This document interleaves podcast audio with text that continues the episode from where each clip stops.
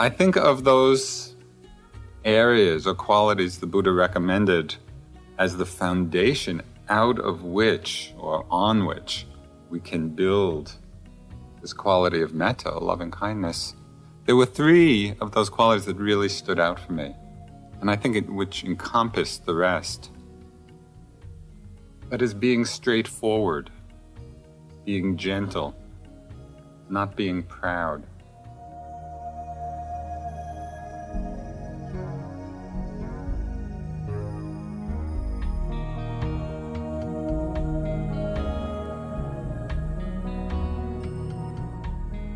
Welcome to the Joseph Goldstein Insight Hour.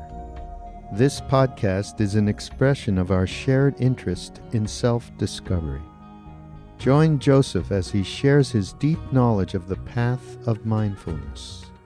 If you are interested in supporting this podcast, please go to BeHereNowNetwork.com slash Joseph.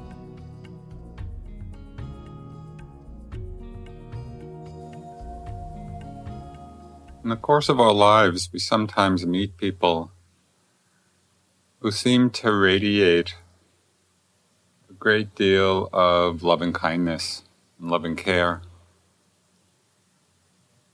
who seem to regard the whole world with this feeling. Maybe well known people, like the Dalai Lama, who just seems to radiate kindness and compassion maybe different teachers that we've met over the years. Or maybe very ordinary people in our lives who somehow seem to have this very great capacity for love.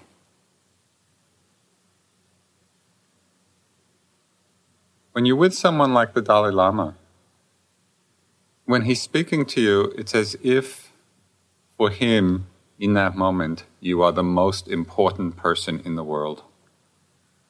It's wonderful to feel that kind of attention, wholeheartedness of attention.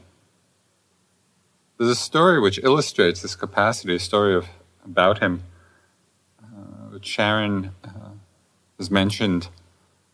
She was at a conference in, I think it was Arizona, with the Dalai Lama and some big conference at a big hotel. And on the last day of the conference, uh, as everyone was leaving, uh, His Holiness had requested the hotel management to call the entire staff of the hotel down to the lobby. And before he left, he greeted every single person, you know, and thanking them for being there. And it was such an amazing gesture of universal goodwill.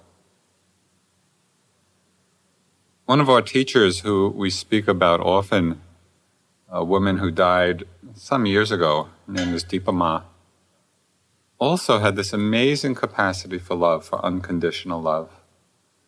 And in that way, she was this tremendous inspiration to us to see what was actually possible to develop. With Dipa Ma, it was if she was always blessing whoever she met in whatever circumstance she was in. It's as if her whole way of being was expressing the blessing, be happy. And it was actually worth making the trip to Calcutta to go up to her rooms, to have her place her hands on your head with that kind of blessing. That's how powerful it was. It's a long trip. but the intensity of the connection, because of her capacity for unconditional love, was so powerful and such a lesson for us in what is possible.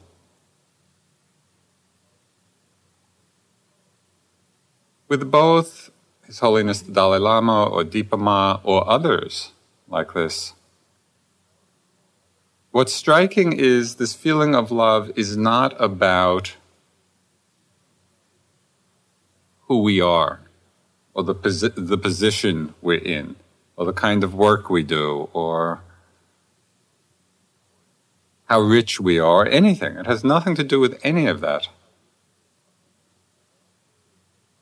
That feeling of love is there simply because we're fellow living beings.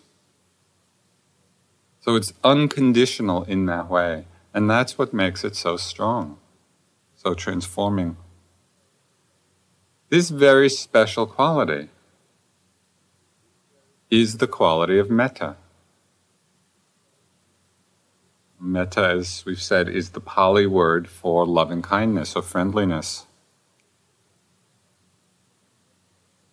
It's the basic generosity of the heart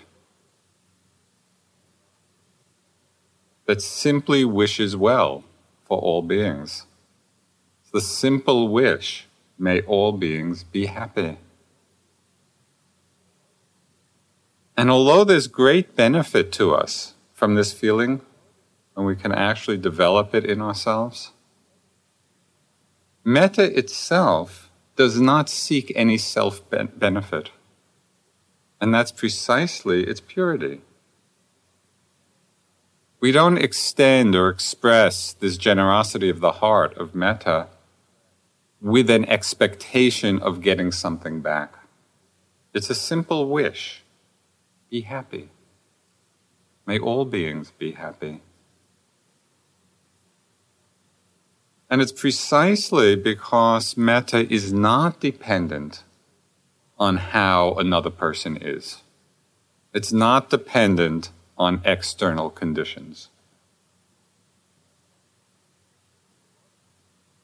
Because it's not dependent in this way, it doesn't easily change. It's not such a changeable emotion within us once we have really connected with it. Because it's simply coming from our own intention of goodwill.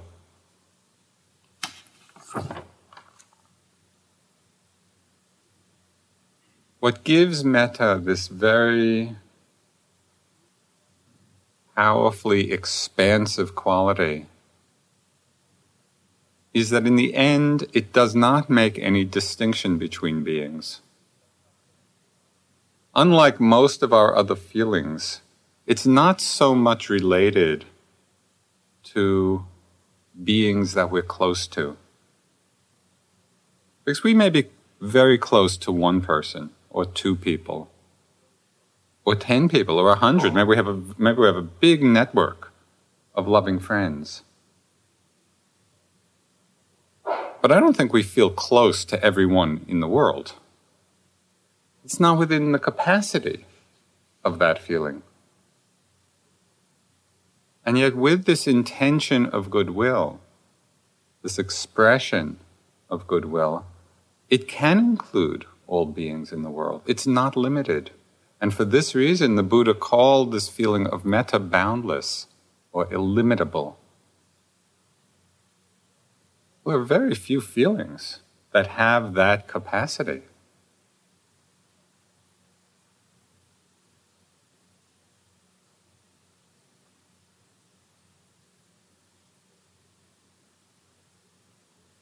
There's a great purity and joy that comes as this feeling of goodwill and good wishing becomes strong in us because it's not mixed with anything unwholesome.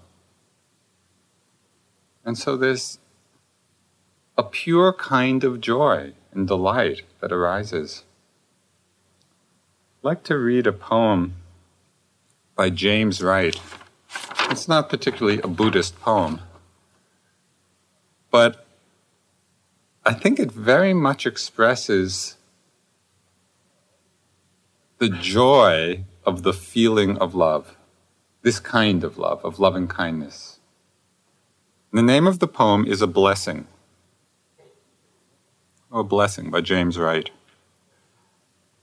Just off the highway to Rochester, Minnesota, twilight bounds softly forth on the grass, and the eyes of those two Indian ponies darken with kindness. They have come gladly out of the willows to welcome my friend and me. We step over the barbed wire into the pasture where they have been grazing all day alone. They ripple tensely, They can hardly contain their happiness that we have come. they bow shyly as wet swans. They love each other. There is no loveliness like theirs.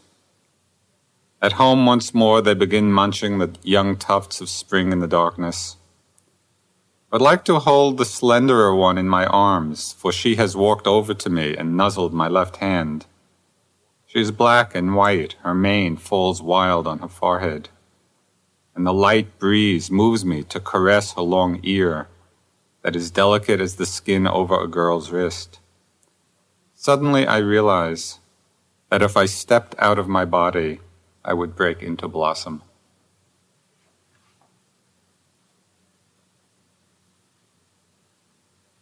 And so when I read that, it was just so evocative of me of the joy of loving feeling. If I stepped out of my body, I would break into blossom. Nice thought. Feelings of goodwill of kindness, of generosity, soften us. Our minds become more pliable, more relaxed. And because of this softening, our hearts and minds become less judgmental, less reactive. We're not so quick in our reactive judgments we become more caring and more patient with difficulties you know, and obstacles. As we're less reactive, we see more clearly about our situation. We see more clearly what is skillful, what is unskillful in our lives. And when we see more clearly, when the mind is not jumping in with our own opinions and views and judgments and reactions, when things have softened, relaxed, open, we actually can bring greater discriminating wisdom to bear. We can assess what is skillful, what is unskillful. And so, in this way, metta, or love, loving feeling, actually becomes the ground for wisdom. And as we bring greater wisdom to our lives and situations, we make wiser choices. We're not so driven by habit patterns. As we make wiser choices, we become happier. As we become happier, we feel more love, more metta. As we feel more love, more metta, our minds are more spacious. We see more clearly. So it's just this spiral upwards of happiness. Thich Nhat Hanh expressed this beautifully. He said, Buddhism is a clever way to enjoy life. Happiness is available. Please help yourselves to it.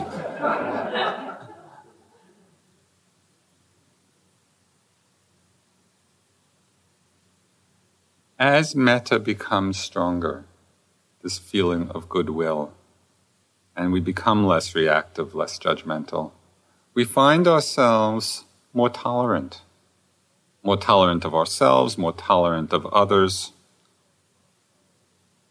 We start to live gradually in a place of greater benevolence, greater lightheartedness, greater humor.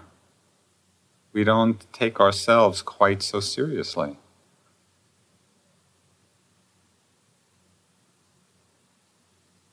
We were teaching at uh, retreat center in Santa Fe, just outside Santa Fe, and there was an inscription of a couple of lines of uh, the poet W.H. Auden. It was on a little plaque outside.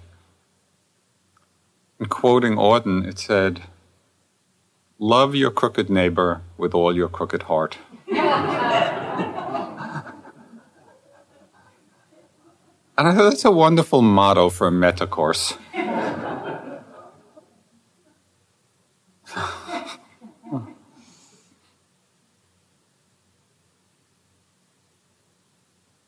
Can we take ourselves lightly and take others lightly?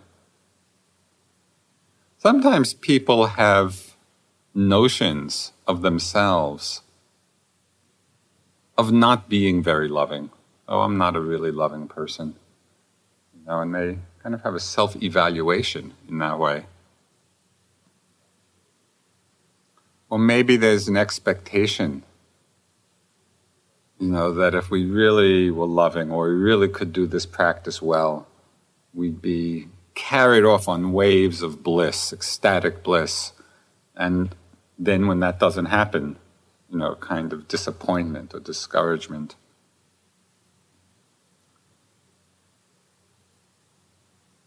All of this is a tremendous misinterpretation, I think, of what metta and genuine loving kindness is about. I see it much more not as some particular feeling state certainly not necessarily some ecstatic state, but much more the very down to earth experience we all have of responsiveness to other people and situations. And in the course of our lives, as we come into contact with people in a wide range of situations, I think most of us are quite loving in our responses that it comes naturally and spontaneously, and it's no big firework display. And so we may well overlook it and have all kinds of erroneous self images.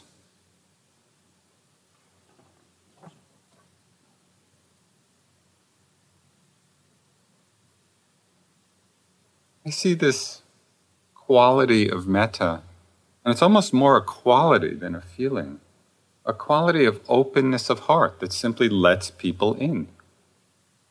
And as we do that, there is a natural and spontaneous response.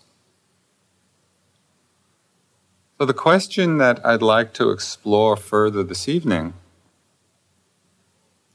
how can we further develop and strengthen this quality of metta, this quality of loving kindness within ourselves?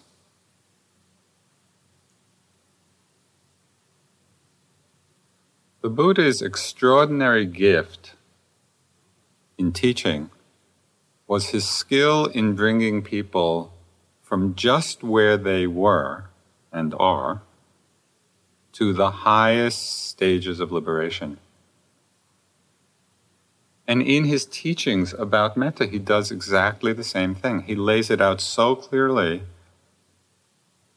starting where we are, building on that creating the foundation, preparing the ground out of which this quality of metta really grows and flourishes.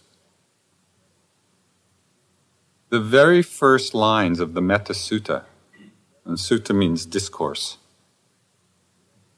So the Metta Sutta is the discourse the Buddha gave on the development of loving kindness. The very first lines of this sutta point us very clearly in the direction of what we need to practice and develop and examine and investigate. He said, in order to attain the highest state of peace, one should be able or capable, upright, straightforward, easy to speak to, gentle, and not proud. So he's pointing to us in very obvious ways those areas in our lives, in our relationships, in our own character, personalities, that we need to attend to. It's not enough to think that metta or loving kindness is a good idea. We actually need to see how we're relating in our lives, how we're expressing it.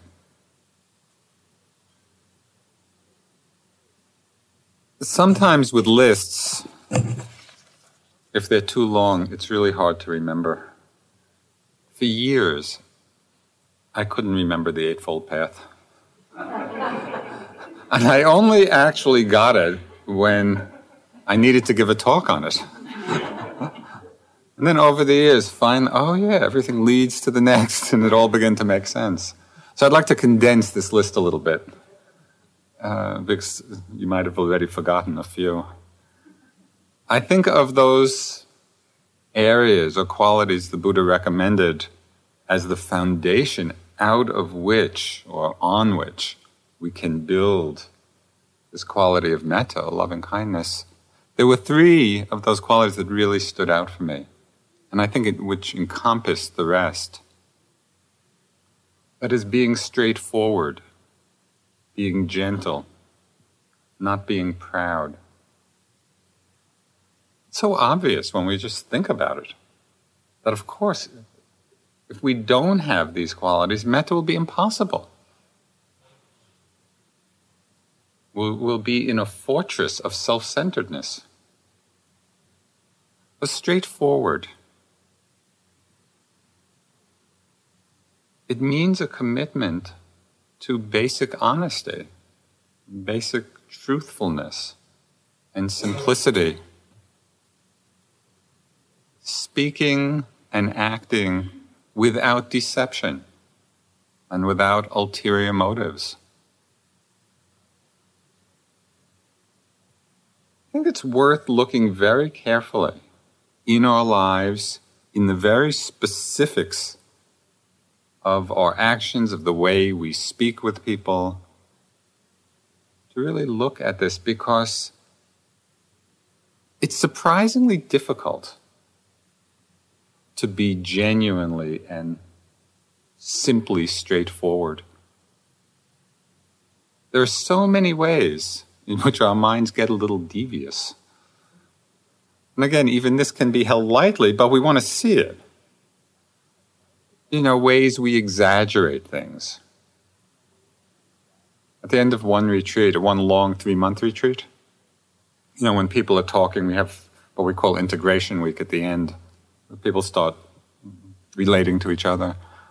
So in one of the groups, group discussions, one guy shared with the group that whenever he was talking with others about his practice, and about his meditation, how long you said, and all that, he said he found himself always adding 15 minutes. it, I mean, it's not really a big thing, but it was just so resonant with what our minds do, of just the shading or this or that. Or some ways we're not straightforward, you know, because for some psychological reason we feel we need to protect ourselves. There's one other, it's a, it's a wonderful yogi story. Uh, again, it was during a three month course and there was a yogi who was here for quite a while. And most of you probably know by now, or you know, outside of the kitchen, there are these big walk-ins, refrigerator and freezer. So it was late at night, and there was a staff person went into the, the walk-in refrigerator, got something, and they saw this yogi here with his hand in the figs. and the staff person was very nice, you know, and said, "Can I help you?" And the yogi just, I mean, it's kind of the first reaction was, oh, I'm looking for the maintenance department.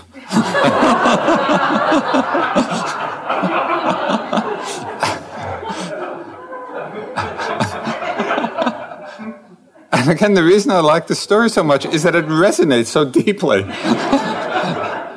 with what I can see my mind doing. You know, oh, caught something, I better protect myself here a little bit.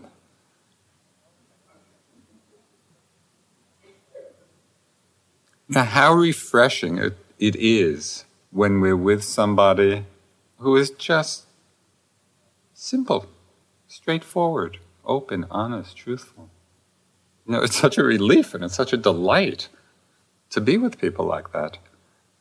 And so we can practice it. You know, we can look at those areas where we're not and remind ourselves. Reminding ourselves that this is a quality that allows metta to grow. They're not unrelated. The second quality that the Buddha pointed out in this sutta was his emphasis on being gentle. Gentle in our actions, gentle in our speech. And it's obvious if we are caught in the habit patterns of harsh speech or aggressive or angry speech, it's the very opposite of the feelings of metta.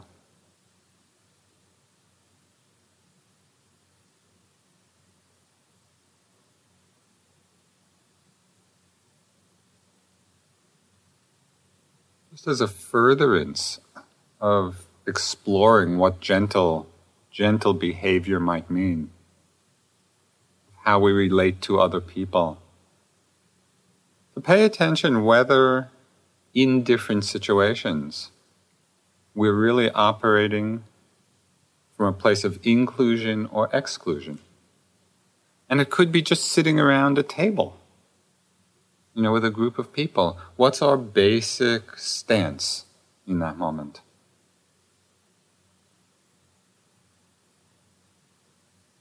Can we practice that quality of gentleness, of openness, of inclusion?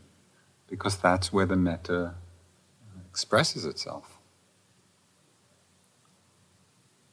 last of the qualities, you know, in this little list that the Buddha pointed to, being straightforward, being gentle, being humble, humility, not being proud. And being conceited or proud, you know, in an unskillful sense, is really the death knell to metta. Because we're not letting anybody else in. But sometimes people misinterpret humility and they think of it perhaps as meekness or even sometimes self abasement. You know, and somehow, yes, if I'm really humble, I'll just be very withdrawn and inward. And that's not what humility is about at all. There's a writer by the name of Wei Wu Wei, who actually was an Englishman living in Hong Kong who had tremendous experience and insight in the whole kind of Buddhist Taoist way of understanding things. His books are wonderful little jewels of insight. In one of them, he described humility. He said, True humility is the absence of anyone to be proud. So it's not a stance. We don't, we don't take a stance on being humble because in a way that's just that's just another kind of false pride rather we rest simply in that place of openness of realizing that there's a tremendous amount we don't know about ourselves about other people about the world True humility is the absence of any one to be proud. So, in that absence of self centeredness, we really rest in this place of openness, this place of respect. We're much more receptive then to other people's points of view. It actually becomes possible to learn from each other. The Dalai Lama, again, is a wonderful embodiment of this quality of respect. We were at a Buddhist Christian conference at Gethsemani Abbey in Kentucky, where Thomas Merton lived. And this was a meeting of you know, many different traditions. And to see how, how His Holiness related when he was talking about his own understanding, which of course is very profound, but addressing the group, he said, This way of understanding is good for me. Your way may be good for you. And it was such just a, a genuine gesture of respect, of lack of pride, lack of conceit lack of self centeredness. And because that quality is so strong, the feeling of metta that comes, the feeling of kindness, is so palpable. So we can practice this in ourselves. We can really watch in our lives, in our relationships.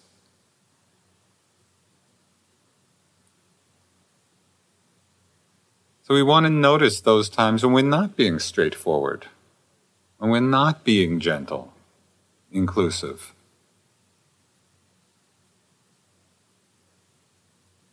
When we are being proud or self centered. Like these, these times will come, won't they? so we want to hold them too in the space of metta, You know, to realize, oh yeah, this is here too. But to actually bring some awareness to them. So instead of just strengthening those qualities of seeing, yeah, these block, these dampen the expression of goodwill, kindness. Can I practice letting go?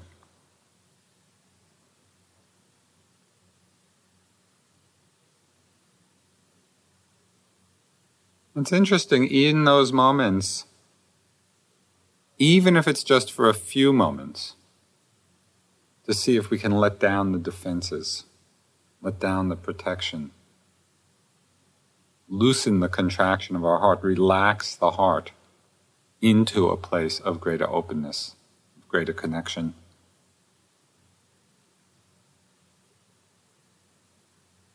So, this is the first step that the Buddha pointed out. These are the qualities. This is the ground. Being straightforward, being gentle, having a true humility. This is the ground out of which metta grows. He then went on to point out that from this place of openness, we can work even more specifically in ways that generate the quality and feeling of loving kindness. And that is by focusing on the good qualities in people. This came up this morning somewhat in the questions. We are all a package of qualities. Know, each one of us is a mix of skillful states and unskillful states and noble qualities and ignoble qualities. So we're all a package our tendency often is to focus on what's wrong. And that kicks in our judgmental mind very easily. Well, the Buddha is suggesting if we want to develop metta, instead of focusing on what's wrong in ourselves or others, try focusing on what's good in ourselves and others. Because when we focus on what's good, then quite naturally loving feeling happens. And it doesn't mean that we ignore the rest. It doesn't mean that we don't see the whole picture.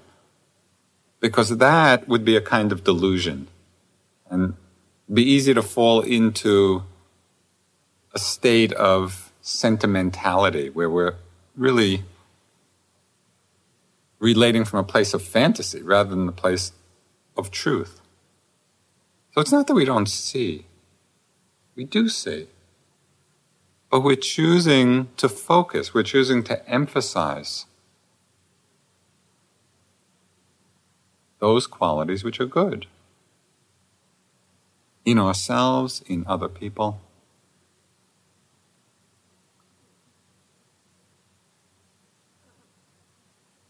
Almost like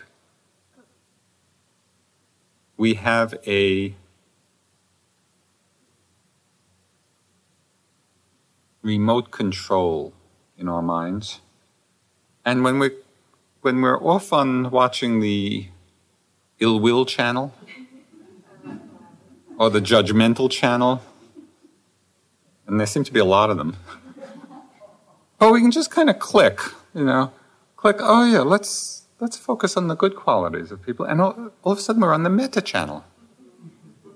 And we actually have this ability within ourselves to change channels. Unfortunately, we get mesmerized.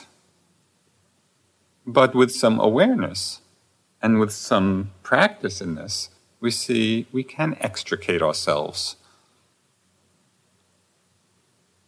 Something very beautiful begins to happen when we click onto the metta channel, which comes by focusing on the good qualities in people. And that is, we become increasingly open to feelings of gratitude. And the Buddha talked of gratitude as being one of the most beautiful and rare qualities in human beings. And it struck me that he pointed out that it's rare. Because one would think that gratitude comes easily. But when we look in our own lives, I think we can see very often we begin to take the good that others have done for us or the ways people have benefited us, begin to take it for granted or forget. You know, and not really let it sink in that yes, these people have done a lot of good things for me. It may be family or friends or teachers or whoever. It may be gratitude for life, gratitude to the world. for the blessings in our lives.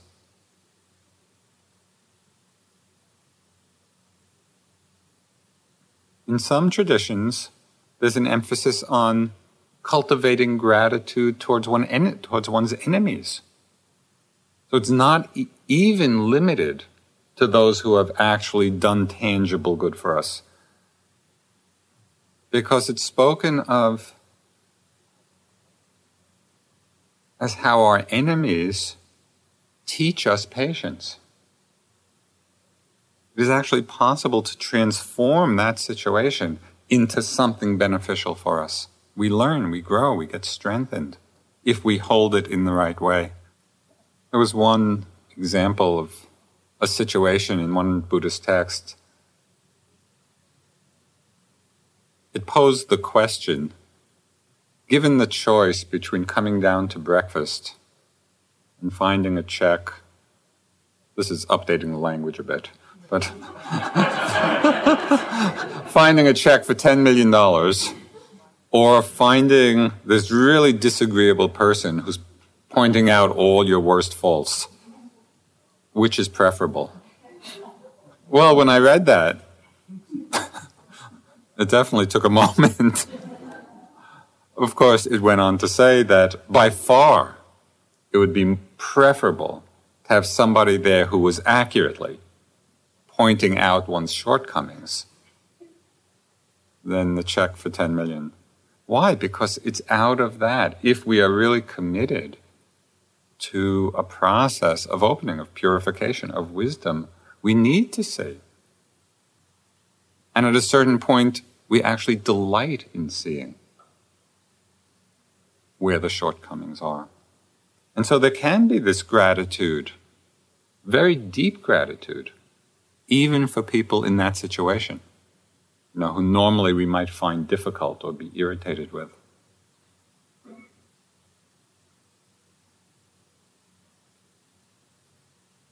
From focusing on the good in others in its widest range, we open to feelings of gratitude from feelings of gratitude, we can then begin to bring into our metta practice a very powerful component, and that is the quality of forgiveness. Because we've all been hurt in many different ways. But if we hold on and even worse than holding on is justifying the holding on. If we're caught in that holding on to the anger or resentment or hatred, who is suffering? It's as if we're holding on to a hot burning coal. I'm not going to let go. Whose hand is burning? The practice of forgiveness, and it may be quick and it may be a gradual process. Some things, for whatever reason, are hard to let go of so quickly. But can that be the direction we're going in? Understanding the great value in letting go of the resentment or anger or hatred we may feel. And so, in the metta practice, a very simple uh, thing to do, just to be pointing us in the right direction, would be at the beginning to ask for and extend forgiveness. If I have hurt or harmed or offended anyone in my thoughts, in words, or in actions, I ask forgiveness. And I freely forgive anyone who may have hurt or offended me. Just to practice that and open to it as much as possible. As we do, and as the metta grows, we find our ability to do that increases.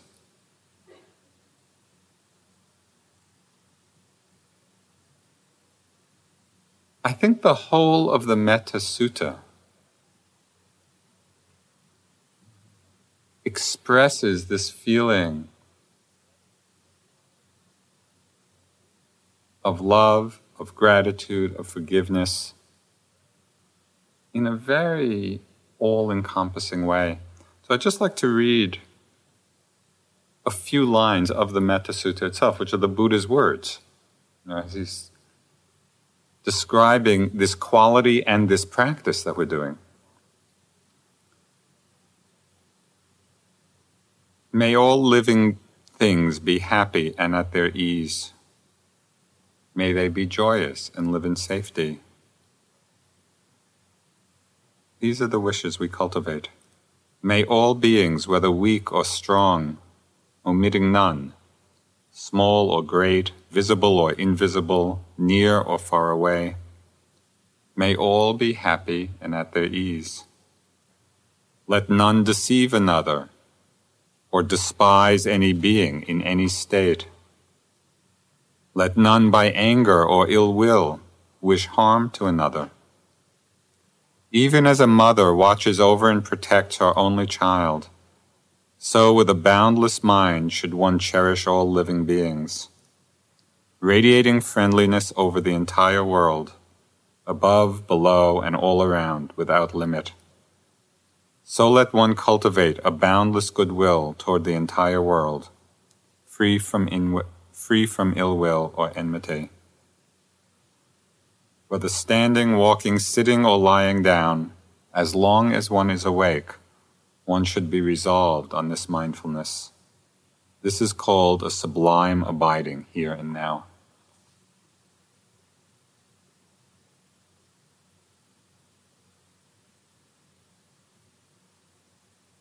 So we practice remembering. We practice coming back to this place of simply wishing well to all beings.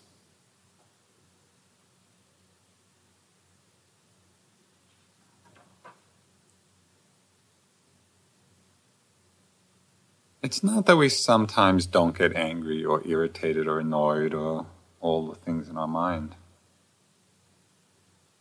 But it's coming back to our basic intention. In one of his books, the Dalai Lama said, Sometimes I do get angry, but in the depths of my heart, I don't hold a grudge against anyone. I thought it was just a very simple statement of recognizing, yeah, we have different reactions and judgments, and but can we find that place in the depth of our heart where we really are connected to that feeling of wishing well?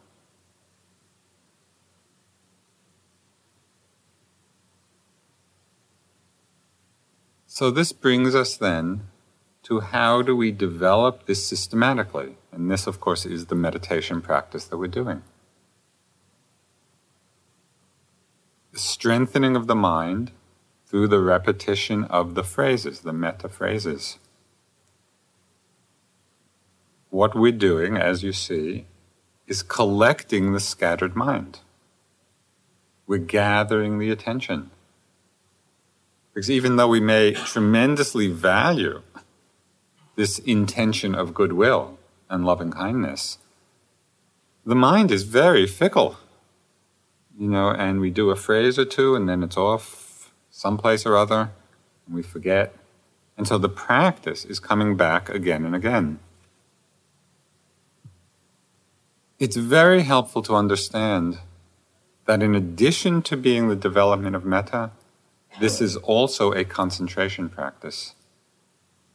So at those times when it feels mechanical, when it, there doesn't seem to be any particular feeling associated with it, if there is the commitment to simply coming back to the simplicity of the phrase, as Sharon has said, simply beginning again, something very great is being accomplished. We're, we're training the mind in concentration, in one pointedness, which will then give strength and stability to the feelings of metta when they do come.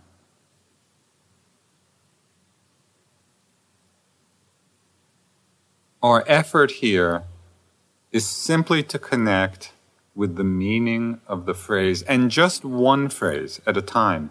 Because if you try to hold as your intention getting through four phrases, it's too much. Because somewhere around two and a half, the mind is going to be off. And so the intention has to be very delimited. Okay, this phrase, may you live in safety. That's all. Just the intention to connect with the phrase allow the flavor of the meaning to emerge. What does it mean to live in safety? Free from harm, free from danger, outer dangers, inner dangers. May you live in safety and connecting with the person, whether it's yourself or the benefactor. Just one phrase. Take a breath. And another phrase, may you have mental happiness. Connecting again with the meaning, allowing the flavor to emerge from what you're wishing. One phrase at a time. In that way, the practice builds.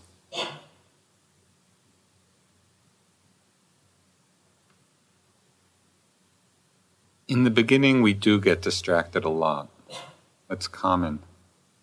But as we keep practicing with patience, slowly there is a transformation that takes place. This process is very universal.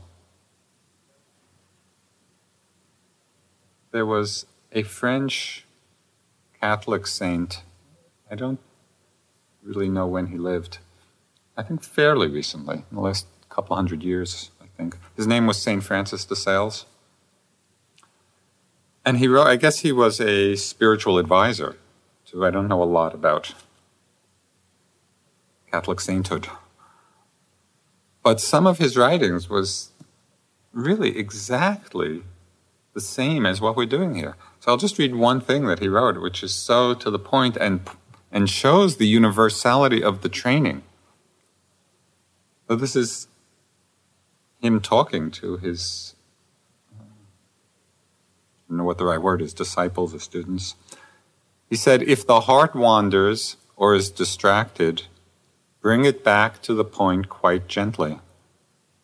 And even if you did nothing in the whole of your hour, but bring your heart back, even though it went away every time you brought it back, your hour would be very well employed. Does it sound familiar? And even if you did nothing in the whole of your hour, but bring your heart back, though it went away every time you brought it back, your hour would be very well employed. So, the willingness to do this, the commitment, the energy to do this, to keep bringing the heart back to just one phrase, reconnecting with our intention, our basic intention of goodwill, takes a tremendous amount of patience. And the Buddha spoke often of the great power of patience. He called patience the highest devotion. It's the quality of forbearance, of constancy in the face of difficulty. How many times today did things feel really flat, you know, or dry, or uninspired? They do. This is part of training. This is part of spiritual practice. Thomas Merton, who understood this very well, he said, Prayer and love are learned in the hour when prayer becomes impossible and the heart has turned to stone. That's when prayer and love are learned. It's, it's the patience, the constancy to go through these states, the inevitable experiences we all have.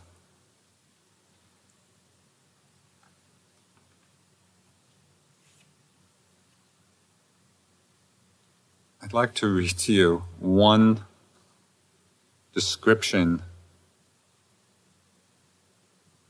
of the great magnitude of patience and the amazing things that can be accomplished when that quality is strong. This was just a piece uh, from a book I read. Uh, called Fugitive Pieces by Anne Michaels. Uh, a wonderful, wonderful book.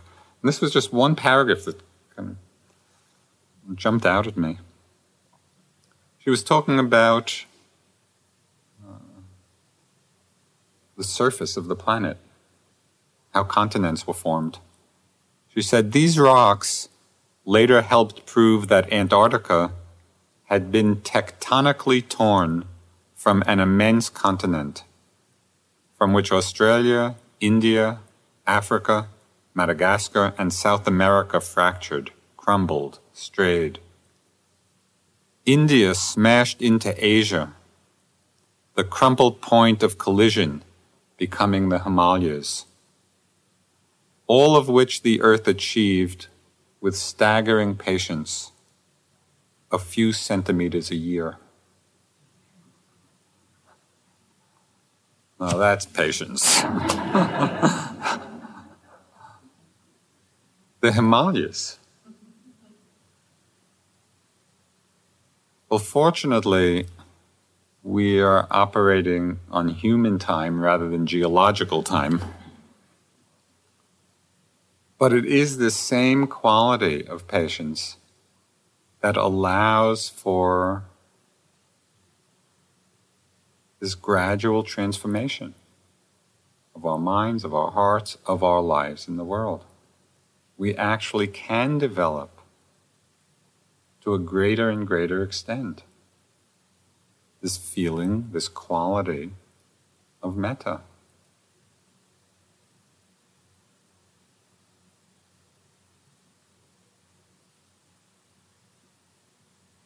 So that our home in the world becomes the space of goodwill, of wishing well, of blessing.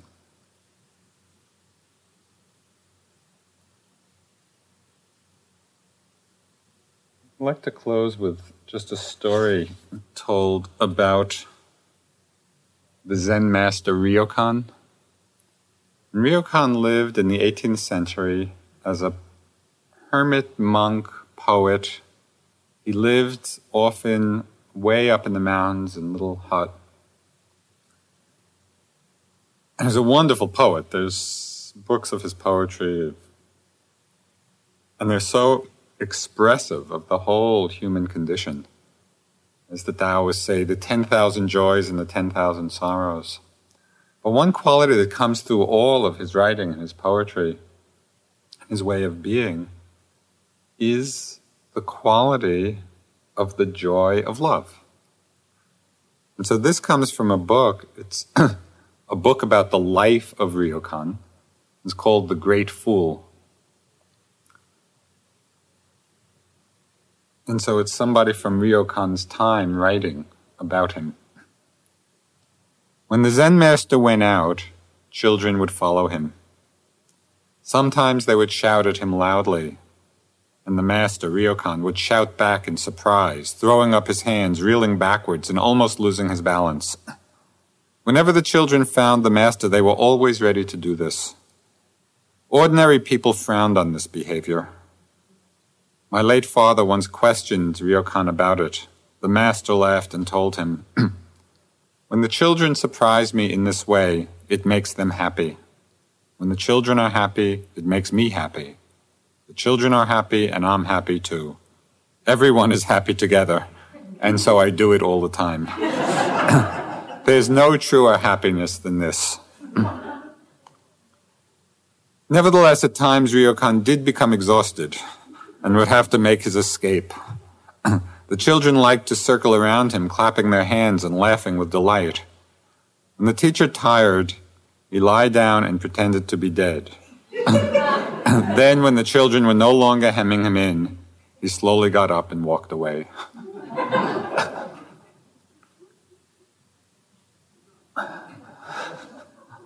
Let's sit for a couple of minutes.